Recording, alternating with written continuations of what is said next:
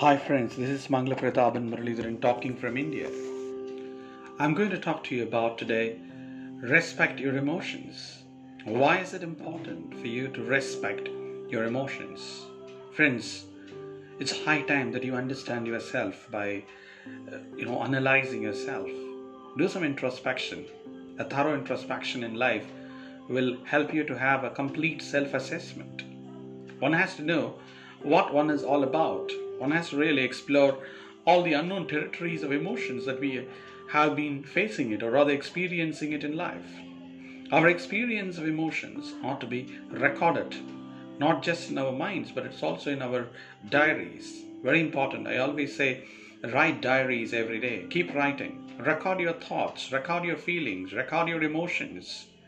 You know why? Only when you record your thoughts and emotions, you are totally freed from all those emotions and feelings and thoughts, right? You can always review your strategies, your techniques of life, or rather, what all you follow in life can be really recorded and understood in a better way. In a way, it makes you to reflect on whatever you are. Keep reflecting about who you are and what you're doing. In a way, I have learned about myself by recording all that I've been doing. And I do realize that there are certain occasions we go wrong or we choose something to do which is not really expected out of us. Then we get to know how to overcome such situations. We can correct ourselves.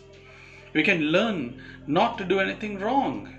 How do we do this? We do this by contemplating on our own ideas, retrospecting on one's own self, retrospecting our activities, right? Introspection and retrospection are quite essential for anybody who is going to travel beyond the known territories of life.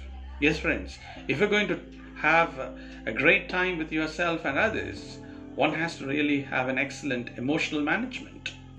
Friends, excel in your emotional management, right?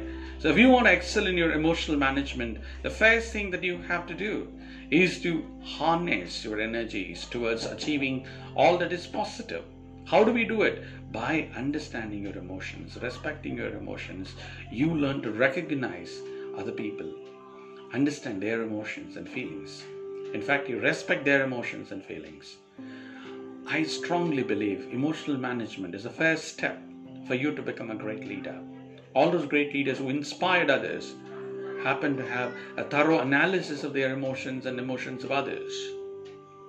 Yes, friends, it's a case with the greatest you know writers on the earth, including Shakespeare, William Shakespeare, happened to display all kinds of emotions in each of his characters. Remember, every character of Shakespeare lives in the universe even today. You know why? It was a reflection of a creative genius about how people behave and live and experience life. That is what life is all about. Life is to be experienced, life has to be recorded. And when you record life, you could possibly do better than what you've been doing. You can analyze, your reasoning will help you. I would say emotional management or emotional intelligence is all about creating a space between yourself and your mind, creating a space between your emotions and your very idea of self, then you can do the best. Right? I hope things work out for you in a big way.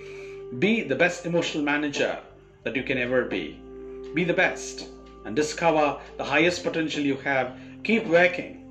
Achieve the best. Wish you all success. If you want to know more about me, visit me at www.poetmanglaprataban.blogspot.com. That is www.poetmanglaprataban dot b-l-o-g-s-p-o-t dot com.